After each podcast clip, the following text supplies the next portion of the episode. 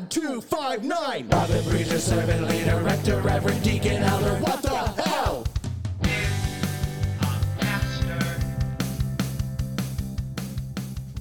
So Ethan, you sent me this video about the IRD, and I think I'm losing my mind. Yes, it's an older video. I found it on Facebook. A fellow pastor from my home conference who is really a five-star kind of a guy. His name is the Reverend Justin Morningstar. I don't think he listens, but Justin, I might send you this episode. Do it. After it's done. But he posted this video on his Facebook. I had never seen this video before. It's an older video, but I was like, oh, it's about the IRD. I better watch it. And I did. And I didn't like it either. So I like that you, your reaction to it's about the IRD is I better watch it. Whereas my reaction is I don't want to think about this. Right, right. Well, I mean, the evil organization that is the IRD, we should probably keep a closer eye on it since they're remarkably successful at what they do. So. Yeah. Well, and that's the thing that that really surprises me the most about the IRD is that they are very successful at fomenting discord amongst the United Methodist Church in general, I guess. But they're also super not known. Yeah. We did our most listened to episode is the episode where we first talked about the IRD, in which I spent all of the episode being like, what? This is what? You start to lose your grasp of reality for a minute. And you're like, all conspiracy theories are real. Bring out the lizard people. That's what the IRD feels like to me. Mm-hmm, mm-hmm, mm-hmm. So Ethan, beyond what you know in the video, what do you know about how long the IRD has been around? What is your personal kind of headcanon, your understanding, right now of the IRD? For right now, I don't have much concrete information other than the video and other than some of the different ways I have noticed Mark Tooley, who runs the UM Action portion of the IRD, the wing of the IRD whose job it is to destroy the United Methodist Church. I know I follow Mark Tooley doing some different things every now and again, like if he writes for Good News magazine, which he'll do sometimes, or stuff like that. But I don't have concrete, I haven't done that kind of research. When does it start? At least not outside of this video or outside of cursory, looking up things from time to time. But I do know that the IRD sort of begins to be a thing and begins to really begin its mission of dismantling mainline churches in the 80s. I know that, but that's all I got. And the other thing I know from this video, which frankly baffled my little mind, is the Richard Neuhaus connection. Do you know who Richard Neuhaus is? Oh, I know the name is so familiar, but I can't place it. So Richard Neuhaus, so in the video, and listeners, there's a chance that Joe and I'll be working on sort of a long form couple of episodes on the IRD in the future. Yeah. So we're not going to dive super much into specifics right now. But in the video that I saw on Justin Morningstar's Facebook page, there's a moment in which the folks in the video begin to talk about how so much of the sort of the board of directors of the IRD is made up of conservative Catholics. Yeah. Which blew my mind for a moment and filled me with so much Protestant resentment that I didn't know what to do about it. I hate it. But Richard Neuhaus is, I don't know if he's alive anymore, but he could be. Richard Neuhaus is connected as for a longtime editor of First Things magazine. Oh. Yeah. I let's switch a little bit. We'll come back to the Institute. Is it the Institute for Religion and Democracy? Institute for Religion and Democracy, yes. Yeah. We'll come back to the IRD in a second. You want to talk about Good News? Because I have a very conflicted, not Good News, Jesus, First Things. I have a very conflicted relationship with that magazine. I do as well. So I first started reading First Things like material when I got into David Bentley Hart, because for a long time, and as far as I know, it might be different now that David Bentley Hart has really moved. He's always been on the left. He's just now been open about being on the left in a different way. Mm-hmm. But for a long time, you could get on First Things magazine's website and read for free pretty much all of David Bentley Hart's essays that he contributed to that. But that's where I first started hearing about it, that it was through the work of David Bentley Hart, because he would write many of his more famous essays come from, and are published by First Things. First Things is a public theology publication. Oh, I did not realize that's what it was. Yeah, that's sort of how they at least marketed themselves for a long time. And they, are interested. There's not a ton of Protestant contributors to First Things. There are some, but it's very much a sort of a Catholic and Orthodox post-liberal publication. And this is at the time when you said, I'm a post-liberal, that did not necessarily mean I'm a fascist, right. It meant a number of things. It could mean that you were experimenting with certain forms of radical democracy, that focused on, that was a little bit more like the Catholic worker movement, right? Like we would not associate Dorothy Day with liberalism, right? Like Dorothy Day is not a liberal as like a political liberal, right? Dorothy Day has in the Catholic worker movement, has a very socialist bent, a very, obviously it's deeply Catholic, but like communitarian, kind of bent. It would not be democratic in the way we imagine democracy and republicanism, right? Like it's just not the way it is. It's focused on smallness and on mutual aid and things like that. But Dorothy Day might have, if the term was around, maybe considered herself a post-liberal, right? But the magazine, in my relationship to this magazine and this publication, was sort of rooted in that. Like that was a place that I could read cultural critical essays or political and economic critical theological essays from a perspective that Wesley wasn't really terribly interested in. It wasn't like people at Wesley, like faculty at Wesley, were spending a lot of time with this stuff, right? It's not really social gospel-y. That's more of a political liberal sort of sense. It wasn't really liberation theology, it presented itself in that way.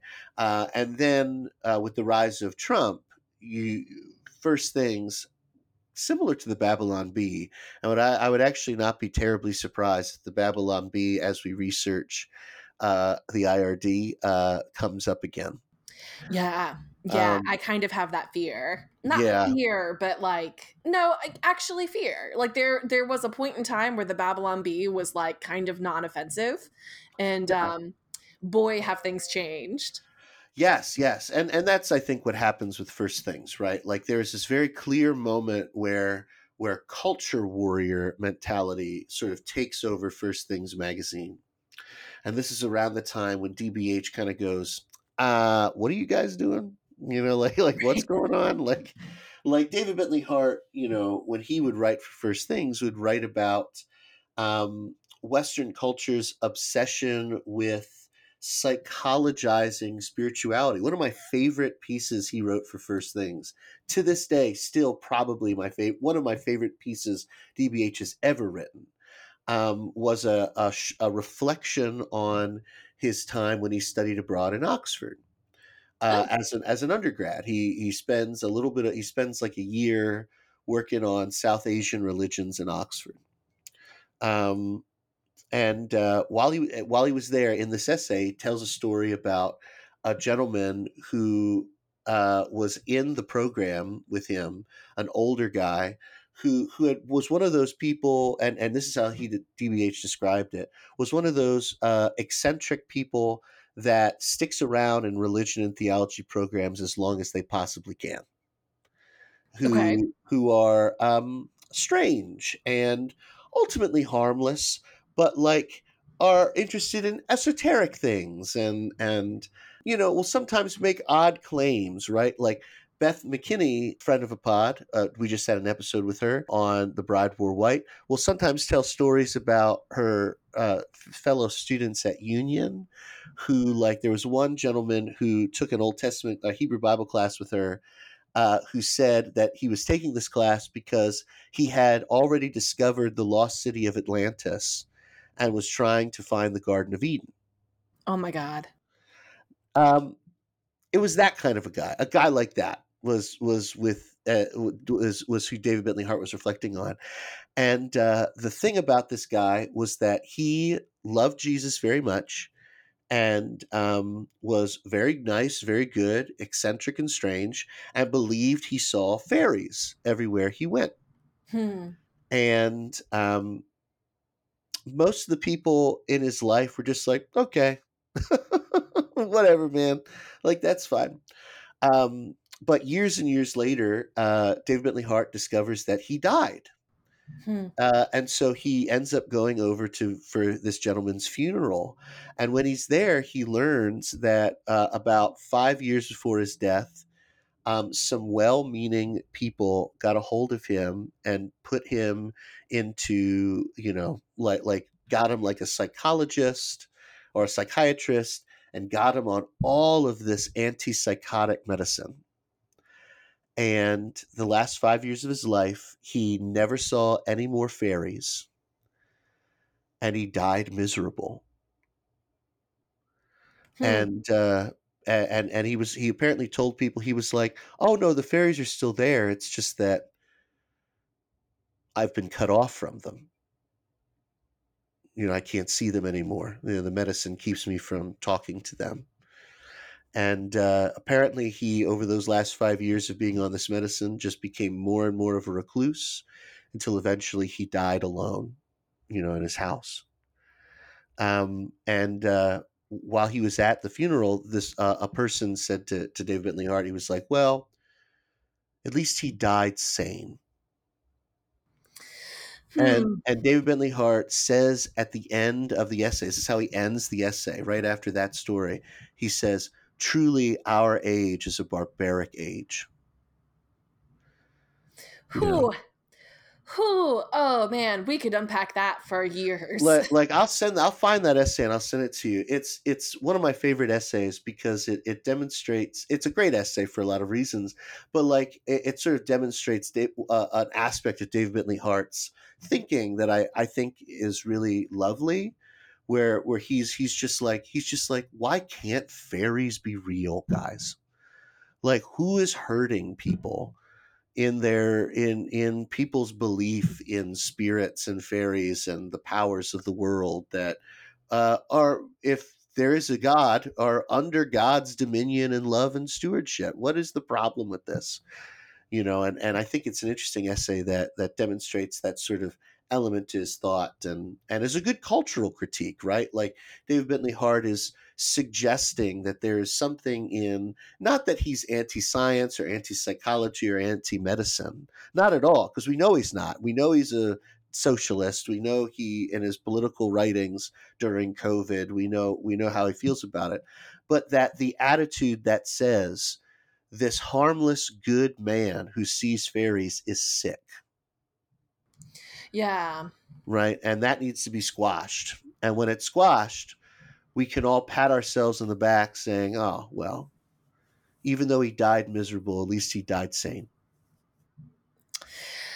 Oh, so I think there's actually like a really great intersection there with what happens often with the radicalization of people on the right. Not more than the left, but in like a concrete way that I understand on the right. which is the foot in the door is like, why, what's wrong with believing something that's against the norm, or believing in things that other people think aren't real, or even like believing in something like Atlantis, or getting really into like biblical archaeology, you know, like what's the harm in being interested in these things? And like, I think there is a place that you can be with that. That's totally fine. But the next step with something like Atlantis quickly becomes the idea that there was a hidden civilization of Aryans that provided culture for the entire world. That is only one more step away from like flat out white supremacy and conspiracy theories and the lizard people. Like it's just that for the preservation of the white race, we must eliminate all other minorities, right? So I get anxious when people like start down really any road. It's part of the X-Files factor, right? That Fox Mulder goes from like aliens could be real to like the Draconians have requested a blood sacrifice and our government is covering it up, you know, like, and that's fine for like something that's fiction, but when you start getting into conspiracy thinking, fiction and nonfiction are that line is completely blurred. And whether somebody tells you that something is real or not, you cannot believe them. You cannot trust them. Right. And it allows you to believe a lot of the really vicious conspiracies that we saw in the Trump presidency that like still continue today. But I don't know how to like ride that line between how do you believe that there's magic in the world, but like stop yourself before you go way too far down any particular rabbit hole. Like, I love Mothman, but there are definitely people who like Mothman and think that like the government is covering up the existence of aliens because they're planning to sacrifice us all as food. So I guess maybe my point with that is that like there is a note that's struck in that essay that on one hand can be really lovely. Like, we do not need to be forced into full rationalization of things because there is in fact stuff that we don't know. And also like there is a loveliness in not knowing and in believing that there's something beyond ourselves. Right. But also there is that door opens up into a hallway, and doors off of that hallway lead to some scary places. And so I could see why something like that would be in what First Things eventually became. So you introduced me to First Things. It's in the Wesley Theological Seminary library. Like, they subscribe to it. Or they used to, who knows now. But when I was dating Jeff, so my like second year of seminary, I had mentioned, I think, an essay by David Bentley Hart, but like maybe something else. I was like, oh, I was reading this thing. And he's like, well, where did you find this? Like, I could go look into this. And I was like, I think it's called First Things. And he goes, oh, that's trash. And I was like, well, you're an atheist and sometimes a jerk about religious things. So like, I don't know. But I did like seed that seed of doubt out in my brain. And then as like First Things began their transformation into what it is now, I was like, turns out Jeff was right. Turns out he was right on this one. Yeah. And it's the same thing with the Babylon Bee, that like, you know, there probably were seeds of more conservative things in it, but like you felt like you were in basically neutral territory. Like, it felt like it was poking fun at the existence that I think a lot of people have in mainline churches, especially larger mainline churches, that is like, sure, there are conservative people there, but like there's also the potential for things to go completely off the rails, and the potential gets exploited by people like the IRD. Yeah, I think that's true. And, you know, like some of my favorite, like old Babylon Bee stuff was stuff that had nothing really to do with politics, right? you know, it's stuff that had to do with the church. No, I think that the question of like, at what point does, sort of believing in alternative things or whatever, like cross into something bad, right? Like at what point does believing in fairies and believing in lizard people controlling the government, you know, when do these things cross into bad, evil things that should be stopped? That is I actually think that is a more difficult question than we like to admit. Like on one hand, the answer is not super hard. Like the answer is what it always is. It's about practice, right? Like if somebody is treating people with love and kindness, does it really matter what they believe in? And if it matters to us, why? You know, what is really bothering us in this moment? I don't know. I think that's like an easy rule of thumb, but at the same time, you know, I get it. Like maybe it's safer to just say in a world where you can believe in alternative facts, we should crush those. We should challenge and try to stop these alternative right-wing facts in the same way that we should challenge and stop somebody who believes that they're seeing fairies or spirits or beings. I will say this, though. I think that, and this is, I think, what attracted me to some of the writings. I didn't read First Things religiously, right? Like I've read, there are people I liked to read and they were written in First Things sometimes. But I think what attracted me to First Things back in the day was this notion that said there are ways of seeing the world that are not crazy, are not unreasonable. They're just different. And I think that's good. I think that what am I trying to say? Because I'm not trying to strike an alarmist thing, because I don't think there's anything to be alarmed about, really. But like, how can we approach the world religiously if we say that there is a really real that is demonstrable using the scientific method, empirical data, all this stuff that's really real? And as long as your perspective at least resonates with that really real, you're good. If it doesn't, there's a problem. You're either at best wrong or at worst dangerous. I don't know about that. Like that strikes me as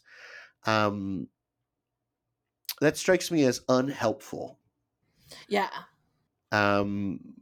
Particularly when that there are really important things to not only our culture, but many, many human cultures and all over the world that are not explainable and understandable and or at least not fully explainable and understandable using those criteria that I just mentioned, like love. Right? Yeah. Like love is not, in fact, when people attempt to turn love into something that is totally empirical, totally observable, totally understood using these 6 or 7 frameworks, the experience of love defies all of that.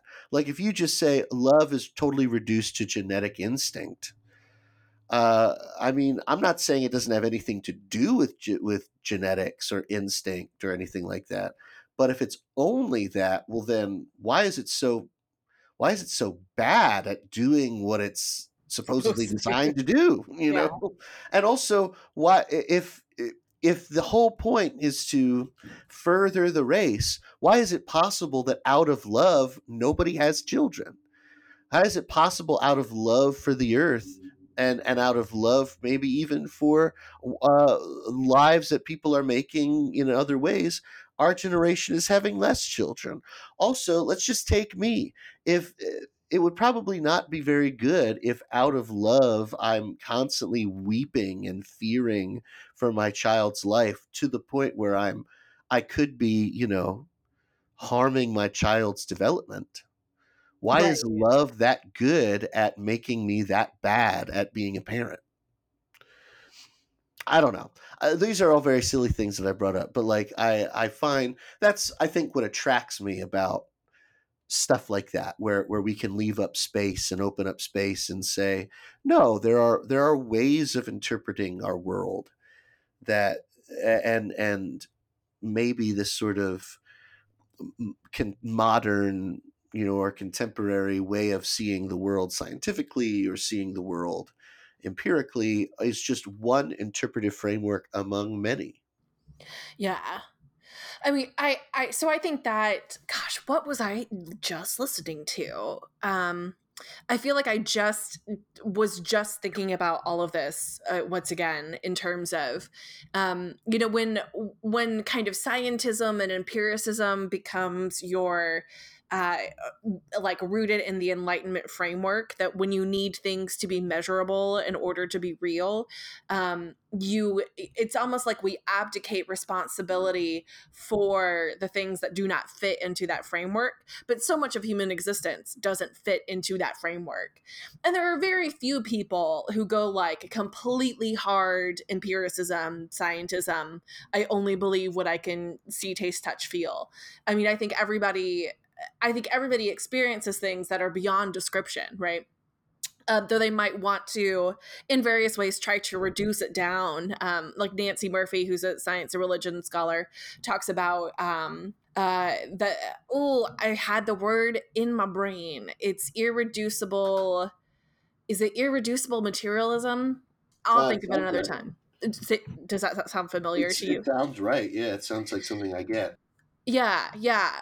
That there comes a point where, like, you must admit that there is something more than what would exist, or than what science is capable of measuring. And that's where you get into, like, the God of the gaps. Like, every time that we create something and we say God must do this thing, like moving the planets or whatever, eventually over time, science and empirical observation can explain some of those mechanisms in a way that, like, you don't want to hang your hat on God made this specific material thing happen. You know, that's a problem that you run into with, like, creationism.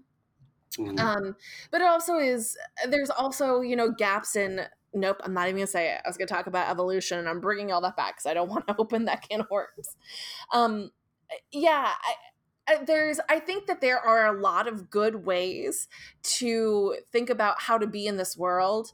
And I think, like, the discussion that we're having right now is a discussion that, we aren't often able to have in the, like, environment that we live in today. Like, it is difficult for people coming from a variety of different backgrounds to specify. It's difficult for white people of different political backgrounds to come, different political, different religious, different political and religious are probably the two most important ones for what we're talking about now, backgrounds, to come together and be able to say, you know, like, I think there's something more than what is physically here, and that causes me to act this and this and this way. Or to say, well, I, you know, believe in that God is moving things in our world around us, and that causes me to act this and this and this way. Like, every position has such a wide variety of options and ways of believing it. And we're kind of, I think, in the middle of trying to figure out, I mean, I feel like we're still inheriting this from the Enlightenment, of trying to figure out what we do now that there is so much information that we can get using the technology that we have to observe the world around us. Like, the scientific revolution is something that we still haven't figured out. We still, like, continue to fight over it.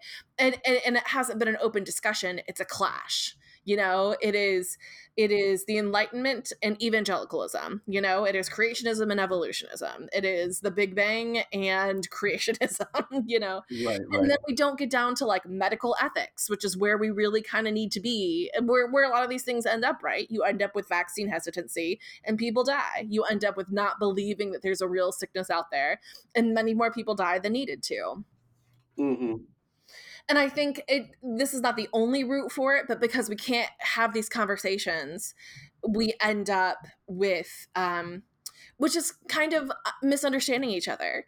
And then in that confusion, that allows players to manipulate in order to gain themselves, which I think is what the IRD does. You know, like we've talked about this. We could have good like doctrine conversations as United Methodist or conversations about our social principles or like any number of things that we kind of need to be thinking deeply about, but we can't have those conversations because somebody forced the conversation about homosexuality as a wedge issue.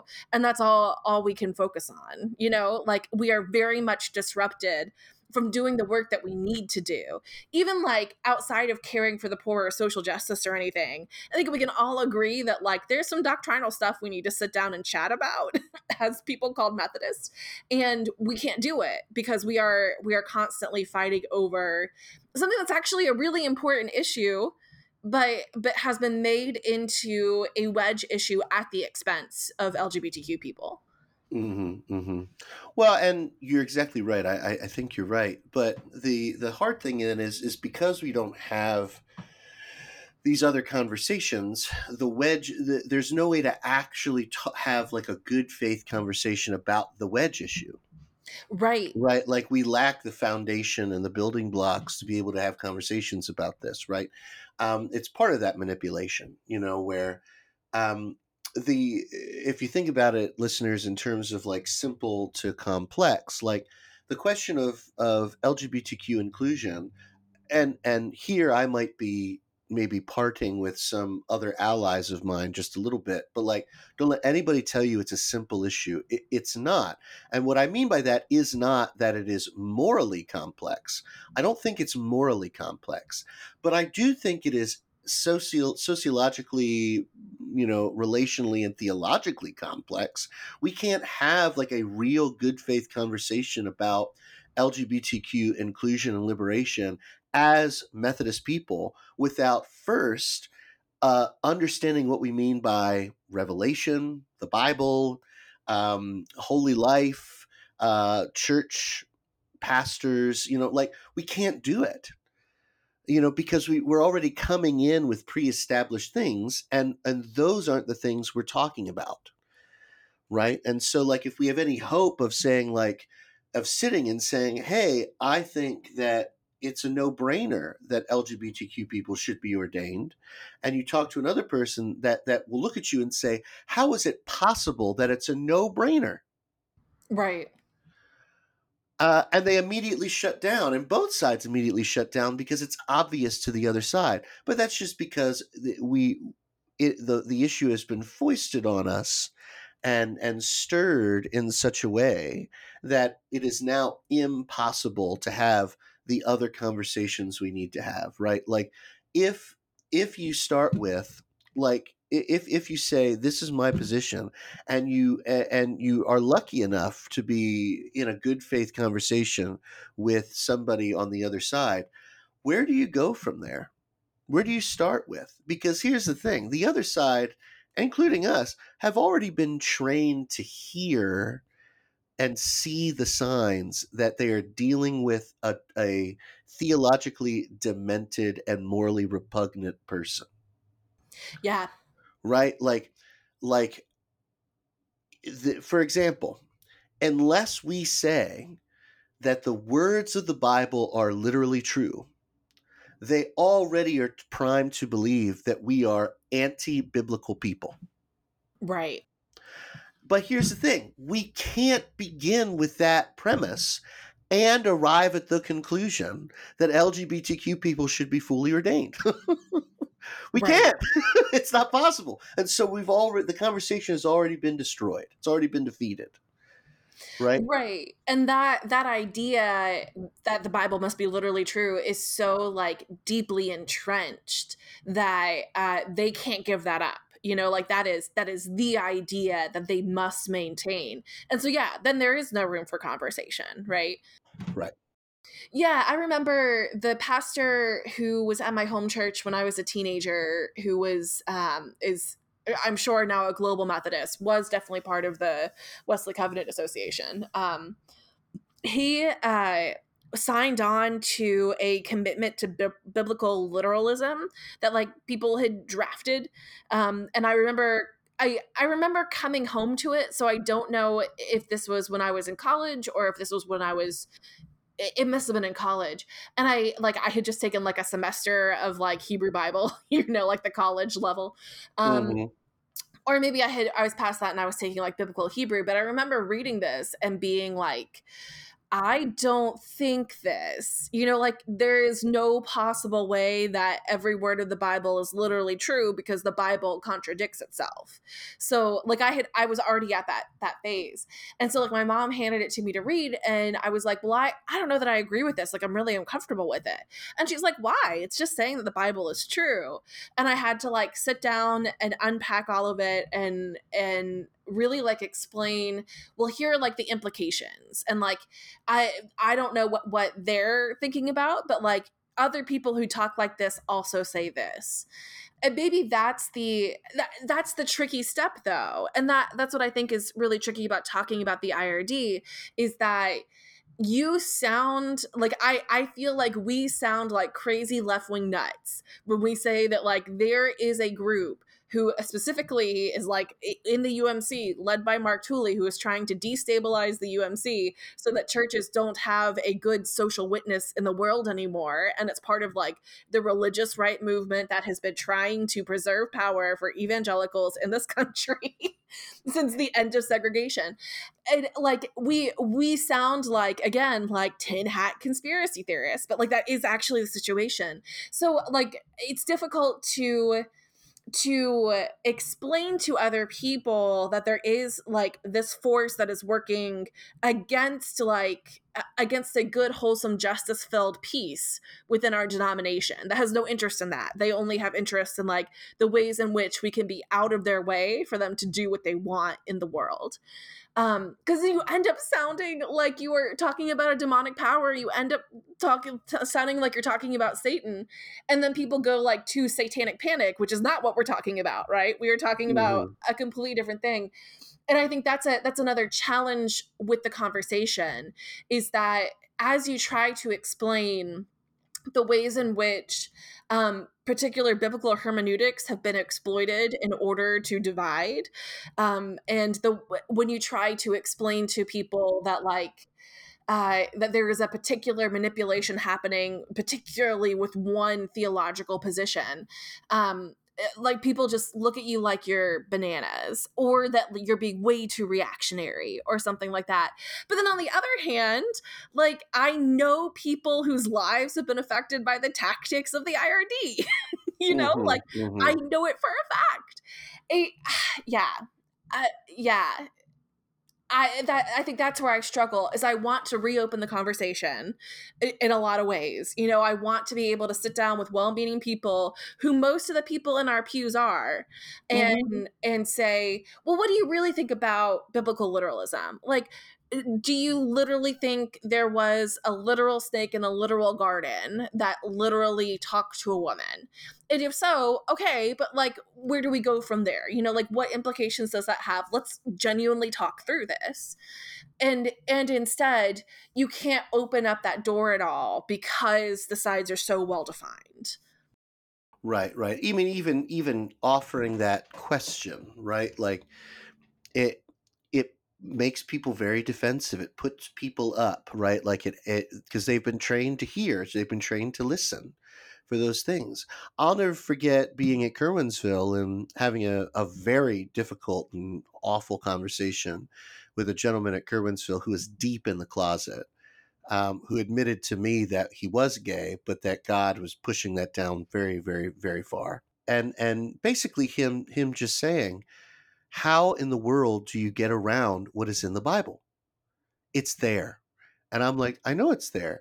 But, and then I tried to explain to him, you know, like sexual orientation and what the clobber passages, you know, are even trying to say. Like, even if the clobber passages really do say what we think they're saying, there's no way that they can anticipate this idea, all of the gendered and all of the relational and you know, concentrations that go into what we understand as being gay, right? Like being gay and this act or that the Bible may or may not be talking about are two different things. And this guy interrupted me and he said, "Man, there's no fucking difference."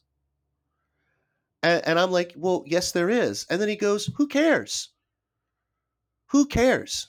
Who cares if there is a difference?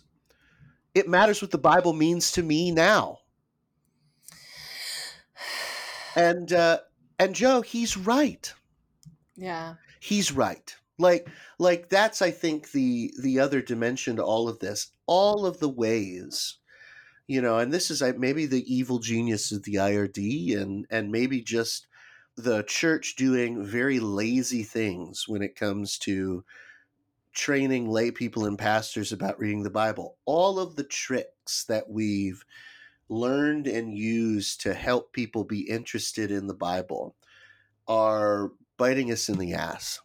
Right? Like, it doesn't matter what the Bible meant in the past. What matters is what the Bible is saying to you now. What is the Spirit telling you now? The Spirit is telling me now that being gay is a sin. Ah, but that's not what the Bible might not be saying then. It doesn't matter what the Bible is saying then. Right. You know, but here's the thing. We do that too. I mean, and that's not a both sidism. One thing is very clearly worse than the other. I'm just saying that, like, anytime a left-wing person claims that Jesus wants us to be a socialist is fucking wrong. Like there's no such thing as socialism in the Bible. There's no such thing as Marxist critique. There's no such thing as any of this stuff. And so when we attempt to say, but what do we say? Well, it doesn't matter that there's no socialism in the past. There could be socialism now. And so what matters is what the Sermon on the Mount says to me now. Okay, well, which one is it? Right. And we can say over and over that it's an art form, right? We always do that. Well, it's an art. We got to go back and forth and do all this stuff and yada, yada, yada. Come on. Like all of the stuff we've taught our congregations and how people have been taught to think have led us here. Yeah. You know, how do you correct that? What do you say? Do you say, well, sometimes we read the Bible historically and other times we read the Bible and listen for the Spirit to teach us anew? And we're liberal, left-leaning people. We don't want to make too many orthodox statements, because what if we keep the Spirit from telling us a new thing? Well, here's the thing. If all of that comes together, and now all what we have are finally people being honest, right? Like, we can demonstrate to people, and I have, and you have as well, that nobody is actually a biblical literalist. That nobody does that, that we all pick and choose. We all interpret one thing metaphorically and another thing literally and another thing historically. And we do that, you know, as dynamically and strangely as we can. And finally, more and more people are being honest, and they go, fine, I'm not a biblical literalist, but I hate gay people. And I just don't care. I'm just glad that I can make the Bible work for me. And here's the other thing, Joe, and I really think this is true as well. I think this is, I blame the IRD in part for this in our church too. Like, eventually, and it's happening more and more, they're just going to go, if we demonstrate that the Bible still doesn't support that, they're just going to throw the Bible away. And they're just going to be like, great, fine. I still hate gay people. And maybe God doesn't need the Bible to tell me to hate gay people. Maybe this is just a revelation. And if you throw that away, then they'll just be like, fine, I still hate gay people. Yeah. So yes, I agree. I also think that is not. Just to, I feel like I'm muddying the waters, but I think I'm clarifying a position that, like, not every person who has a question about what the Bible means about homosexuality is a homophobe, you know? No, I agree. and not every person who has a question about how we read the Bible is a homophobe. But I do think that the people who are using homosexuality as a wedge issue, and the people who are like really committed homophobes, will do exactly what you're saying, because that's their prior conviction, right? Their prior conviction isn't, I need to be open and curious about what I can learn and how I can love people better. Their prior conviction is, I don't like gay people. And for some people, like, I'm just putting my like pastoral hat on, the explanation for why they don't like gay people is because a gay person was bad to them in their lives. And like, that's real, and I'm not discrediting that, but also your experience does not mean that an entire group of people need to be discriminated against. And having those conversations in the middle of having a conversation about biblical hermeneutics that people are trained to react poorly to, in the middle of a conversation about what do we do with our church buildings because we need to leave this denomination, in the middle of the larger political landscape that says that, you know, if you're a good Christian, you're voting for Donald Trump because he is the manly man who is going to get us through this ungodly time. You know, like, it is... there are so many ways to lose in that set of conversations, which is why these conversations are so hard. And they need to be done where you are in a position to trust each other and understand each other's stories and be able to like look around and think in a good and complicated way about this, because as we say, it's not easy, but you cannot do that when you have other people stirring up shit to say, to even have a conversation about this is, means that like something unethical is happening, means that something like evil is happening. To even think about accepting gay people means that like evil is already in people's hearts. And that is very different than the people who are like, I can't have a conversation anymore with people who aren't for affirmation, because like, I've had it, I've done it. Like, I know where I stand. And I also know that like, I am on the side of loving people better. And so like, however it falls out, I can't be that person in the middle. And I think a lot of pastors also can't be that person in the middle to have that conversation, because their churches don't have enough money. They're overworked and underpaid. They are undersupported because all of the middle management of the UMC has been drained away. And we haven't had a general conference. So there's so much stuff that's just on hold.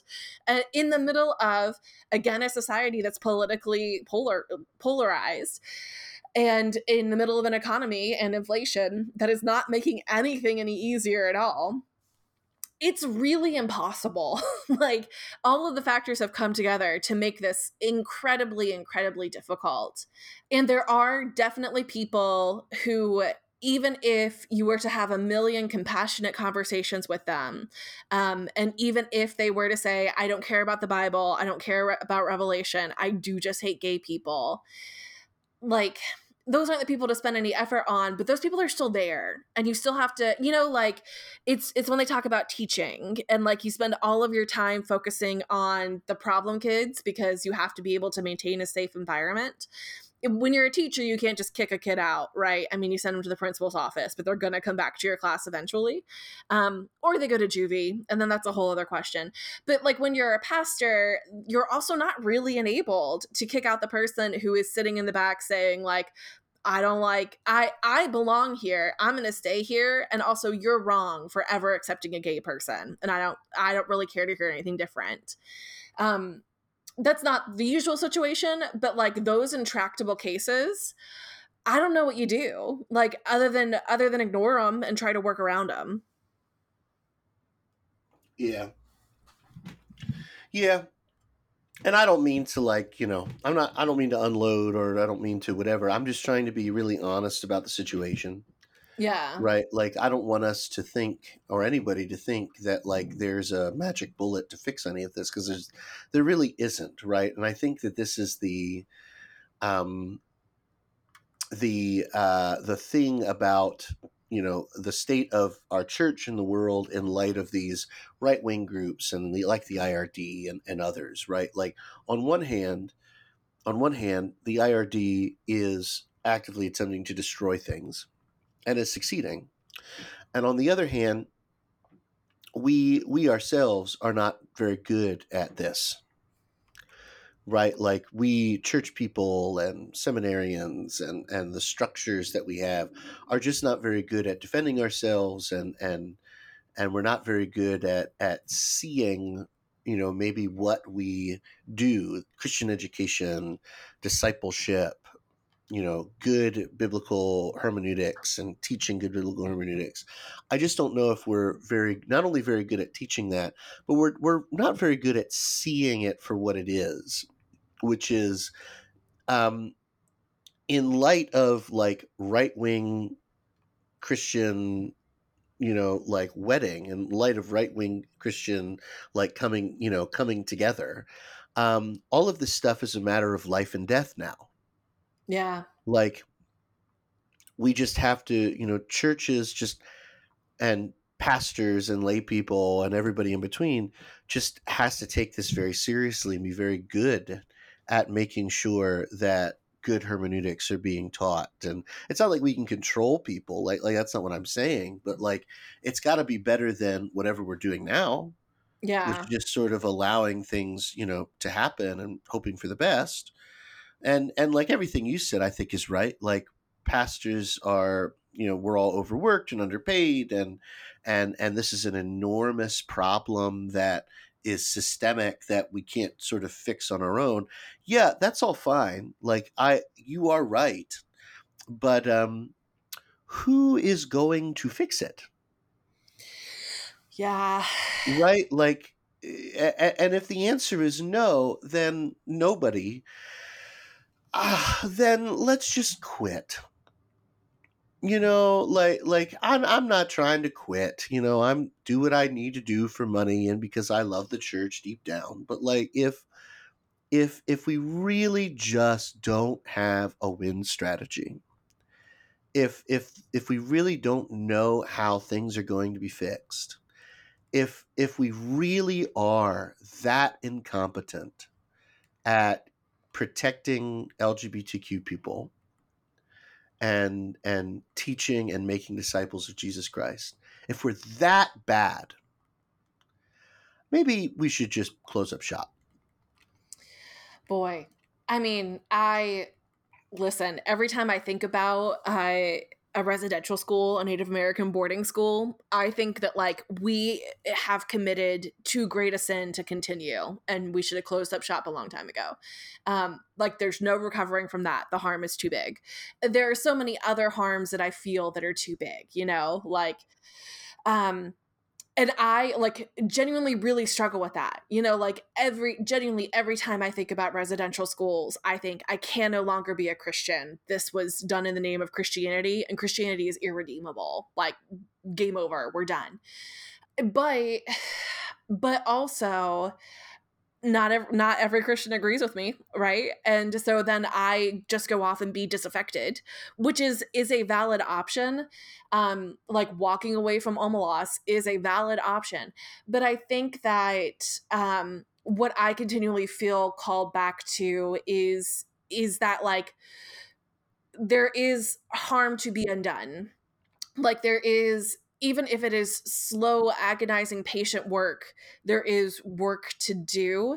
This is what it was, is I was at a information session that was put on by the AIDS response effort in our area that talked about the new, like the HIV pills that we have now that can like have you virus suppressed and able to essentially live your life as if you don't have HIV and not transmit HIV.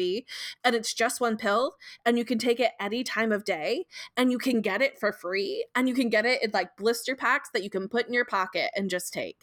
Like we can end HIV in the United States, at least right now. Like we have the capacity, and that's not happening.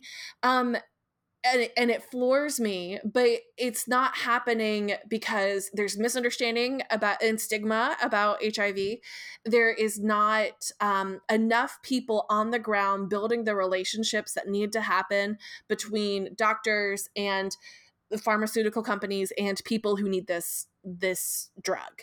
You know, there is so much suspicion that is only being driven by external circumstances that like the community building job is really difficult, but it's not impossible, right? You put a clinic not every corner, but you put a clinic in every neighborhood that needs this care, and you put doctors in those clinics who are, their only job is to reach out to people who need this care, and they sit down and they have conversations and they educate people and they educate people and they educate people, and they're community partners to make sure everybody has what they need in order to be able to take this. You even assign like somebody whose only job is to make sure that a person gets in the routine of taking their medication, and then you've done it, right? Like, then it's possible, and somebody somewhere is funding all this, and like, that's another question, but there's always money. You can go get the money.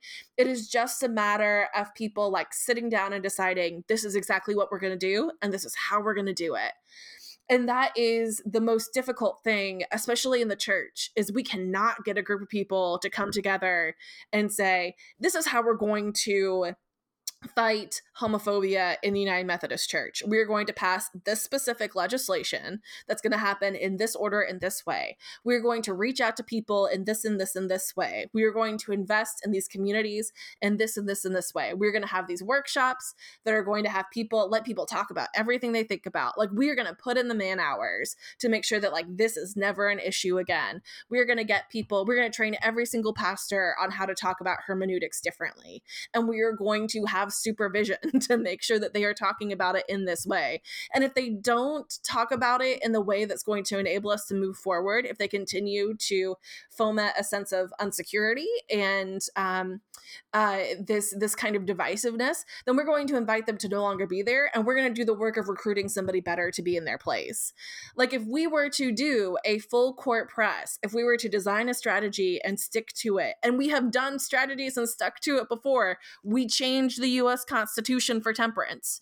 You know, if we were to do this, it's possible. We would just have to make it happen. And there, I don't know why exactly the motivation isn't there, but it's not there. And I know part of it is because there are people who are actively trying to separate us and tell us things that aren't true. But I also think that, like, man, church just doesn't matter enough to people anymore to put in that much effort. Meanwhile, the church just goes on running around town, biting people like a rabid dog. And yeah, in that case, if you can't contain it, I guess you shoot it. But like, we don't have to, right? It is not an unachievable task. It's just a really difficult one. Mm-hmm. Yeah, you're right. And I think this was not a short mini-sode, was it? No, we got into it. Yeah. I think that's what's always on the table for me, you know, as we wrap this up, right? Like, the forces of evil are so powerful, and they're so organized, and they're so strong. And we have been told, and maybe this is a product of Methodism itself, maybe this is a product of the kind of people we are and the kind of things we imbibe. I think we were told something wrong about evil. That it's, I don't know, easy to beat, or that it's not as strong as we think it is, or that it doesn't, it's all bark and not a lot of bite, or, you know, whatever the cliche is. And I think that, I think it's pretty clearly not true. Right. You know, I think that we are overwhelmed on all sides, you know, and it doesn't mean, like you're saying, it doesn't mean that there is no win strategy. It just means that the only people now who I think are willing to participate in the fight are people who are prepared to lose a lot. Yeah. And that's really disappointing and frustrating and heartbreaking, and like causes me to despair. Maybe kind of to like give us a little glimmer of hope. I think about myself when I like started going to Wesley, as we like kind of end this. I think about when I started going to Wesley, I was very determined that like my ministry was going to be to go back to Western North Carolina and be somebody who could be there for gay kids in Western North Carolina in the church. Like, I was like, they need a pastoral presence who is there, who's going to tell them that it's okay to be who they are, that they are loved and that they are beautiful. And in order to be that presence, I have to lie about that I think that, you know, like, I have to be willing to lie in paperwork and in a lot of official and important conversations about my support for LGBTQ people. Because that's the only way I'm going to be able to be in that position of power that I need to be in order to, like, care for these gay kids, you know, like, yeah. I'm just going to have to lie about it. That's what I'm going to have to do. And one of my first, like, 3 conversations with Ian, he was in the refectory and he was, like, sitting at a table, and there was some petition that was about supporting gay people in the UMC. And, like, God knows if I remember what it was, but Ian's sitting there and he's like, yeah, this is what this is. And this is why we're here. And, like, if you sign this, this is where it'll go. And I remember, like, standing there and being like, well, the goal is to, like, be quiet, right? Because that's how I will be able to get into the position of power that I need to be in. And so I can't sign this because, like, they'll know. And, like, something snapped in my brain. I don't know what changed within me, but I was like, fuck it, I'm going to sign it. Because it is more important to me to be out loud about this than to be quiet about this. And if that costs me something, then that costs me something. But, like, this is what I have to do, right? And if I can, in a split second, change my whole understanding of what advocacy looks like, that's possible for others too. Mm. And it won't look like the beautiful man that is Ian sitting at a table. But it might, you know, it might generally look like one connection, one place that is a victory. And enough of those get the movement going.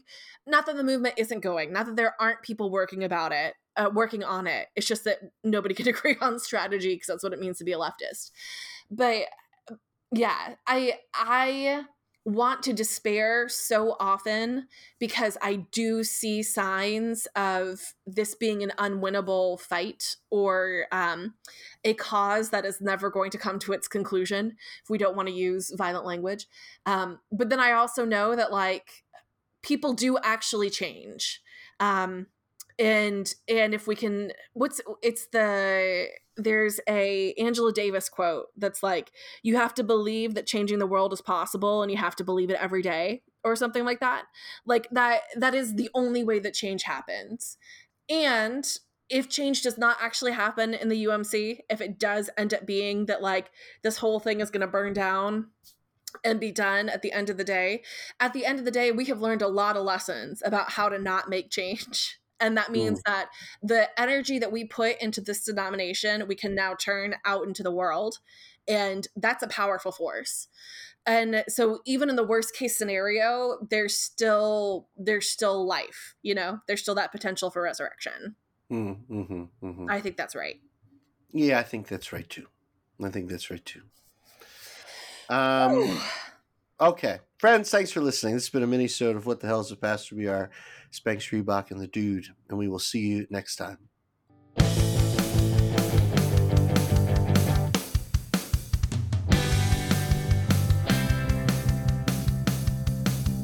What the Hell is a Pastor? Is a part of the Disruptive Disciples Podcast Network. Our theme song is written by Joe Schumwolf, performed by Joe Schumwolf, Ian Uriola, and Paul Uriola, and produced by Paul Uriola. Find us across the internet at WTHIAP or visit us at wthiap.com to get connected to our Patreon, merch, and some other stuff. Thanks for listening. And remember, friends, Ethan gave me all the money in his wallet.